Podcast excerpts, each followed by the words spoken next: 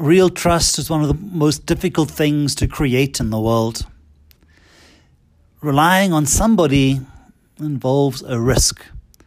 We've been disappointed so often that it's hard to trust. Hard to trust the people in our lives, hard to trust companies and bureaucracies and governments and politicians.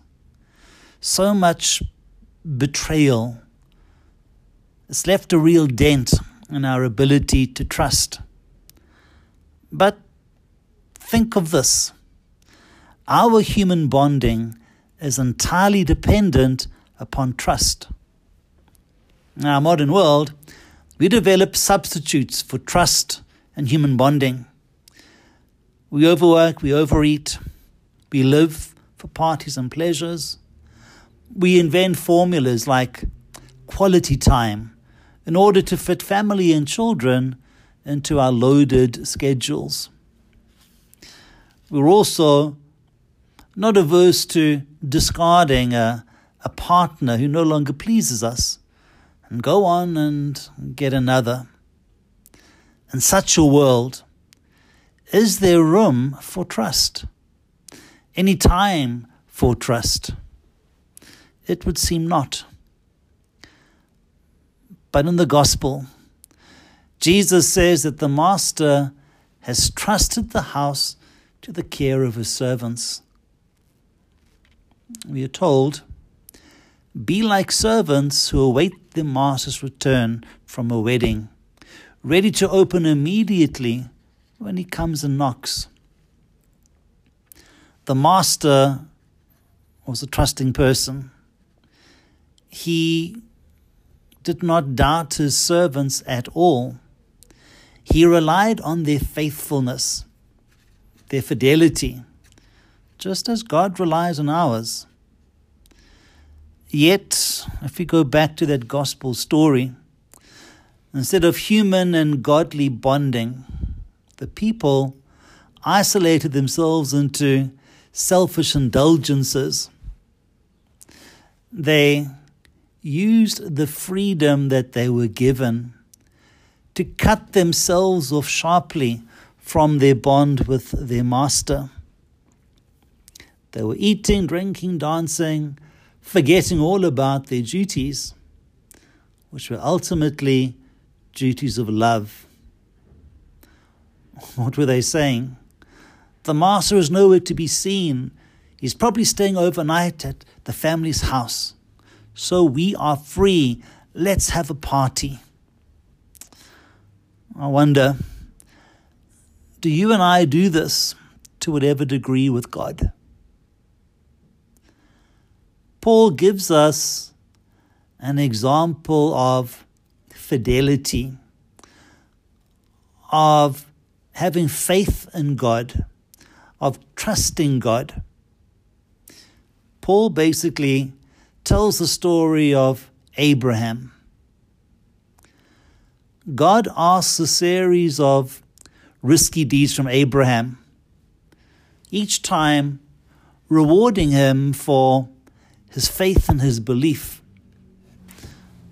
The first challenge travel to a land that he would somehow inherit, pass through great deserts and villages full of strangers, live in temporary shelters all the way.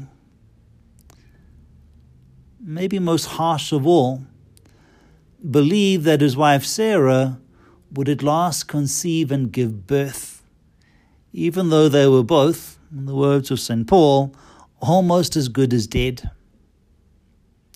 Those are some pretty harsh challenges that God places before Abraham and Sarah. But notice that in each of them, the Lord is true to his promises. A promised land is reached, a beloved son is born. Now, of course, now, of course, it gets worse, not better. God ordered Abraham to make a bloody sacrifice of his only son, born of his old age. Well, so much for trust, you would say. Save yourself and your children. of all things, do not trust a God like this. But Abraham remembered. Our reading says, He thought that the one who had made the promise was trustworthy. Even although this command was completely impossible and outrageous, Abraham at last relied completely on the steady reality of God's love. Many people think God was asking for obedience at this point. But in fact, God was asking Abraham to remember the trust and the love and the promise that God had shown in each case. God had given a promise. Abraham would have descendants as numerous as the sands of the seashore.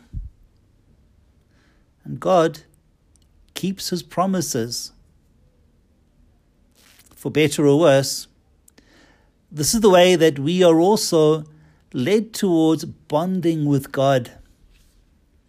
We are asked to remember, remember God's faithfulness, remember his love even when things seem impossible, or we're asked a really challenging thing. Remember, remember that God has loved us and has given us his promise. What's the lesson? Stay faithful even if the entire world gives in to greed and disregard for others. Be there for those whom Jesus loved. Remember God's trust in you. Remember love. And then trust God in return.